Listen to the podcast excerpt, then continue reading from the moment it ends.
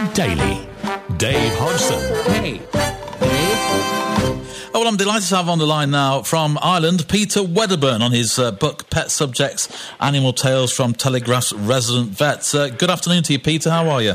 I'm very well, thanks, Dave. Uh, what, what's it like there in uh, in uh, Ireland this afternoon? It's like the first day of summer. The sun is out, not another cloud in the sky, and it's pleasantly warm. So it won't be quite as pleasant as it is with you, but it's not bad for this part of the world. Well, I, I, was speaking to somebody in England earlier, and they were saying it was quite heavy rain there. So um, there we go. So Ireland doing better than England, that's for sure. Yeah. yeah. Uh, so, Peter, tell us a little bit about how you uh, come about writing this uh, book, and uh, uh, it must have been quite an interesting to go back over some of the old stories, I suppose. It was. I mean, the, the book needs a little bit of explaining because, well, I've been writing a, a, a weekly column for the Daily Telegraph for the last decade. Yeah. And so every week, every every week, I answer three or four interesting questions from from readers about their pets. Um, but what, what that means is I built up quite a big sort of encyclopedia of questions and answers. But that in itself wouldn't be a good enough basis for a book. It wouldn't be very interesting to read. I hmm. wouldn't think just by itself. So what I worked out with the editors was an interesting angle, which was to to go through my own case archives because Yeah. I'm a vet in practice, and to come up with some of the more intriguing and interesting cases that I've seen in practice, and to, to, to write them up. So that what I do is I take people on a journey with me, whereby um, I introduce them to the animal, and it could Yeah. be a, a cat called Nero or a, a dog called Sam, and I and, and they go through as if they were standing beside me in the consult room. Yeah. When this when this animal comes into my consult room, and the owner says, um, my cat's got this gravelly cough, or my dog has just stopped eating and I don't know why. Um, and so I, I tell the tale of what actually happens um, with each case. So there's almost like a, a bit of a story going on there, but also the readers are kind of prompted to actually think about what the outcome could be, I suppose. Yes, I've always. I mean, one of my passions in life is to explain veterinary to people in an interesting and, and, and enjoyable way. I love my job. It's, it's it's a great way to pass the time being a vet, um, and part of the the joy is in solving mysteries.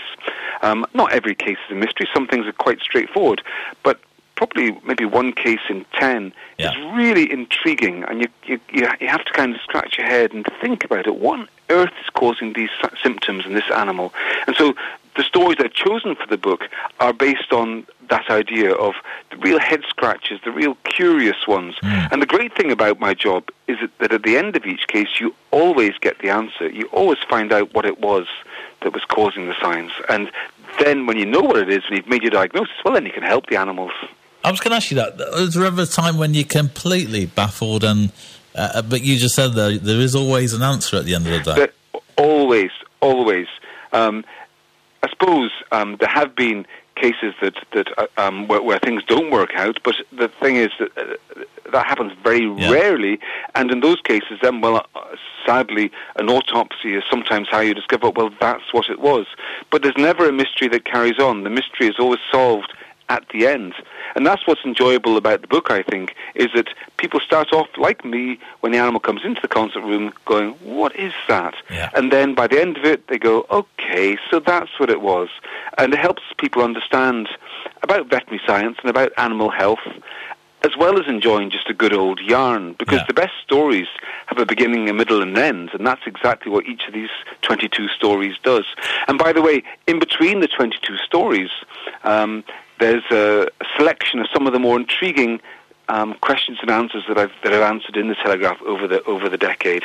Because some of the, some of those questions really are quite interesting. What people the the, the, the baffling prob- problems that people have with their own pets. Yeah. And I, I've always enjoyed doing the research to find out the best possible answers for them. And so again, people will find those bits of the book in between the stories. They'll find those little snippets quite entertaining as well. I think. Well, maybe we can try and get an example of one of those off you in a moment. I just wanted to ask, um, because you know, when when I go to a GP and sit down, I'm able to say, you know, I've got this issue going on at the moment, and uh, and it's almost like a process of elimination. It seems to me that the GP is going through all the possible uh, symptoms, uh, why, why they're being caused, and so on. Um, for a vet, of course, you you you're a little bit more in the dark, aren't you? You are because they can't talk to you at all. So you can't ask the patient anything directly. What that means is that the owner is an absolute key part of the process. Mm. You, and, and almost like before you even go near the animal, listening to exactly what the owner is saying is really important. So, you know, um, every aspect of the pet's lifestyle, however insignificant it may seem to the owner, it can be really, really helpful to the vet.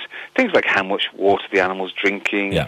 what kind of food they're eating, what sort of exercise they've taken, what are their sleeping habits, any change in their environment, any cut flowers in the house, lots of little things like that that owners mightn't think of. The first thing vets have to do is to extract that information from the owner because you can't interview the patient, so interviewing the owner is the best, the next best thing. Yeah. I'm talking to Peter Wedderburn about his book, Pet Subjects. Peter, I suppose in some respects, um, you're dealing with people a lot, aren't you? Because um, I know from my experience of being a, a pet lover and having my own pets that, um, you know, it's quite an emotional time when your pet's not very well. So maybe most of your work is actually going on uh, helping the, uh, the owners out. It, it is, of course. I mean, some people become vets because they like animals and don't like people so much, but that doesn't really work. You have to really like people because every animal brings at least one person with them, sometimes more than one person. And so you, you have to get good at, at, at dealing with people and you have to enjoy dealing with people and dealing with people at a time when they're very vulnerable, Yeah. sometimes at a time when they're quite angry um, because, you know, um, it's very, very upsetting when a, when a pet gets very ill. Um, and, and so as you know, you, you have to get you have to be prepared to deal with a wide range of emotions. And indeed, when animals at the end of their lives are, are euthanized or die, you experience human emotion in a very raw state where, where people are, are, are you know, they, they may be wailing with grief. And, and as a vet, you've got to stand there and be with them at those times. So it is quite a demanding job with the people, um, never mind with the animals.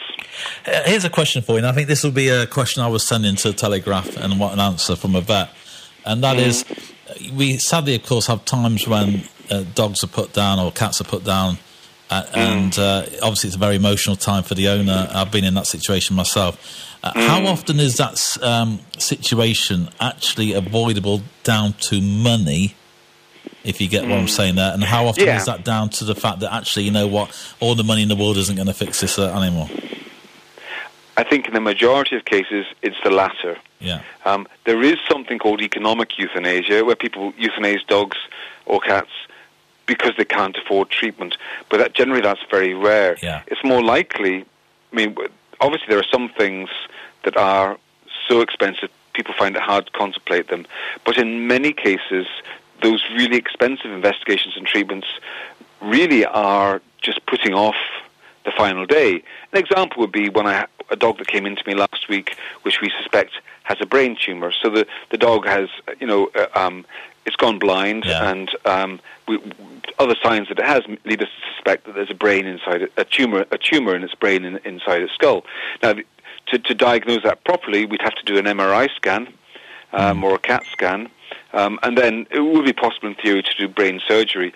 But really, that's well, that's expensive, and pe- they're not going to do it. But even if they did it, it'd be very, very unlikely to extend the animal's life.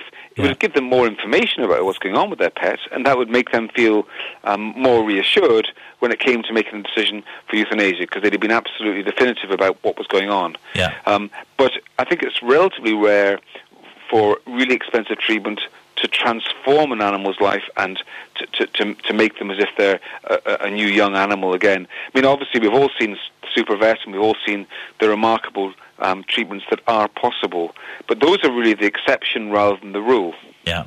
And how has it changed over the years, uh, the, the treatment that's available for animals? Well, there's, I think the biggest treat, biggest change is there's an awful lot more available now. Yeah. An awful lot more can be done, especially from the point of view of investigations.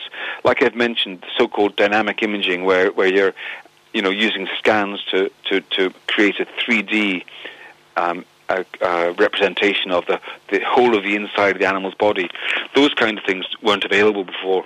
Um, and but you know, other than that, it's really remarkably similar. So James Herriot, who wrote about veterinary practice back in the, in the 1940s and 50s, you know, the, fundamentals are the same. You know, Yeah. uh, the fundamentals of animals getting sick and of people looking after them, get, getting worried about them. These are all the same, and they're, they're they're really um, they're a story of humanity and the animals that they adore, and and that's a story that's I don't think that will ever change, really. Uh, It's a difficult one because, uh, like you say, with humans, they can tell you when there's something wrong. As an owner, Mm. you're kind of waiting for the symptoms. And we, we had a, a cat, a lovely cat, great character. Um, Yes. But uh, he, he got attacked by some Spanish hunting dogs here in Spain that were on the loose, and they starve these dogs. So the dogs just want to, you know, go for anything. And I literally caught these dogs uh, on the cat. They were got out of a farm, and uh, the cat was obviously not, in a very good shape. uh, you know, Yeah. teeth marks and everything. So he didn't actually die from his injuries, but he died from an underlying problem with his immune system, uh, where his Oh, immune system wasn't able to, some sort of illness uh, that stopped his immune system being able to cope with uh, the trauma of it all. So, uh, and Mm. we had no idea that he had this illness. You know, it was just, um, Mm. you know, cats don't say, by the way, I've got an illness. You know, uh, it's, it is No. sometimes difficult for the owners, isn't it? A lot of things underlying that we don't know about. Well, that's it. Um, it's obvious if a pet becomes suddenly very ill, but long-term chronic disease is, is, isn't always so obvious. And uh, um, yes, it's very difficult to deal with as well. Yeah, it sure Yes. is. Um, well, mate, go on. Sorry. I, I was going to say, I've got. Here's one of the questions that I, I, you're asking about. The Yes. sort of questions I have to answer. Here's one of the ones.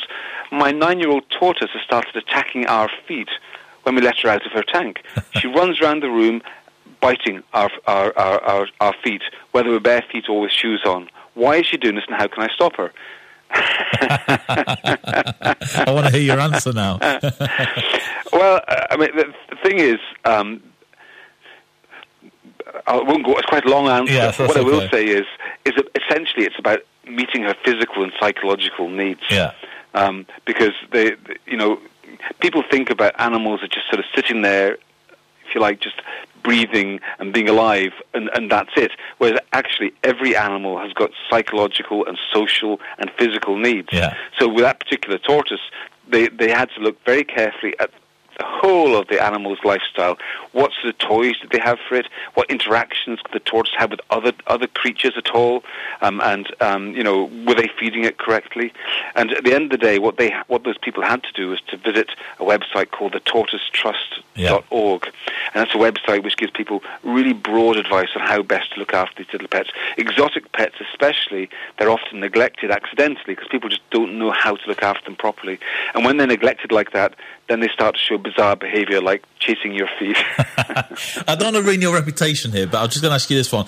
Um, like you say, there some pets are quite exotic, and I should imagine when you're doing your training, you're obviously focusing on the mainstream pets, you know, dogs, cats, and you know the rabbits or Yeah. whatever. And um, so, is it a bit of a learning curve when you actually start practicing? Right, you know, is that when the real education starts? Well, yes and no. I mean, you, at vet college, you get taught about every animal that's kept as a pet, or kept indeed on, as a farm animal. You're taught the basics, Yeah. um, and you're taught enough that you, you you know the principles of it. And after that, it, it is just a case of um, you know doing the basics well, as in taking a full history, examining the animal, and taking blood samples and urine samples and having them analysed. And after that, you know, well, it's, it's remarkably similar across the different species. When it comes down to the to the to the um, detail of really exotic animals, generally vets these days would refer a case on to somebody whose whose job is dealing with nothing but those animals. But it Yeah. is amazing how much you can get right by just doing the basics, which are the same across the species. And these days, especially with the internet, there are, there are vet-only subscription-type websites where we vets can discuss complex cases with vets who are specialists. Yeah. So just as communications have, have got better, you know, it, for, for us all, for, particularly for vets, they have got much, much better as well. So we, it's much easier for me nowadays to talk to somebody who does nothing but tortoises Yeah. than it would have been um, 20 years ago. And so uh, there's lots and lots of help available to vets. We're not working in bubbles, we're working together. Alongside that, has have you seen a change in in what people are ke- keeping as pets nowadays?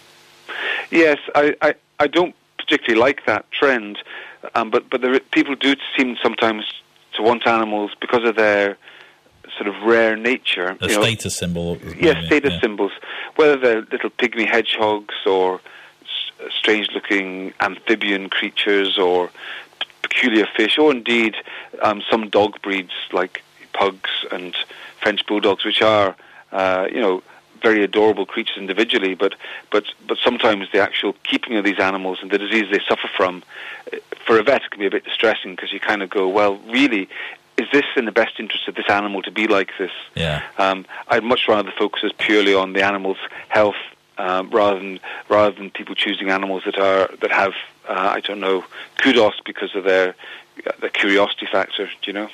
Uh, also, uh. for you working in media um, with the mm. Telegraph, that, that's a, different angle for most uh, vets, isn't it? So, uh, is that is that a new kind of skill that you've learned over the years and had to kind of add to your repertoire? Well, do you know, for, for me, um, the English language is always something that fascinated me. So uh, at school, um, English was, was actually mm. my favourite subject. But as a vet, you had to move away from that to get into science. So once I qualified as vet and been working for a few years, I started to do writing in evening classes, and I, I found I enjoyed it so much that I just looked for an outlet for it, yeah. and that's how I la- happened into the, the Telegraph. Um, I, I really like sharing my, sharing my knowledge and sharing information with the public, and I really like if you like, putting the real truth out there. There's lots of myths out there, especially on the internet, about you know um, misunderstandings about animals. And so I, I, I, have a Facebook page which is called Pete the Vet, and uh, it's, it's, very active. I would have. Uh, just about twenty thousand people follow wow. me on that, and you every day, more now. every day I'd post two or three stories of cases from practice or things in the news. And my, as I say, my aim is to educate people and and not in a patronising way, but just that in my job, I, I know what's going on with animals, and I, I really like to pass that information on yeah. to people in a, in a kind of responsible way. It's, it's, it's really, for me, it's enjoyable. I'm very blessed that I, I'm able just to do what I enjoy doing, which is talking about animals. Absolutely, it sounds great. And so, if anybody wants to uh, on Facebook, look, you're Pete the Vet on Facebook. You might have a few more followers by the end of the day. Yeah, that'd be great. That'd uh, be great. Uh, what's the greatest feeling in the world for you as a vet?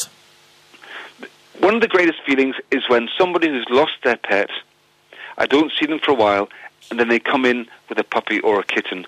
That to me is a great feeling yeah. because it means that there's been some healing and that they've had the optimism and faith to try again, and and that they I know that they're going to once again enjoy spending their life with an animal. And for me, that's probably one of the greatest things. And so often people say, "I'm never having another pet, never, never going to do it," and then three months later, there they are there they are, and, and and and and the joy of young life, puppies and kittens. I mean, you know, who wouldn't enjoy that? Absolutely. Uh, well, yeah. thank you for coming on, Peter. Really appreciate it. The book's called Pet Subjects. It's available, of course, uh, online, and it's available at talkradioeurope.com. If you click on our bookshop banner, it's called uh, Pet Subjects: Animal Tales from the Telegraph's Resident Vet by Pete Wedderburn. Uh, Pete, thank you for coming on. Have you got a Twitter as well that anybody can find you on? Have I, have I got a what? Sorry. Uh, are you on Twitter? I'm on Twitter as at Pete the Vet. Pete the Vet and Pete the Vet on Facebook as well. Uh, That's Pete, it. Pete the Vet, thank you for coming on. Really appreciate it. Thanks, Dave. Talk to you again care. sometime. Bye-bye. Yeah, take Bye care. now.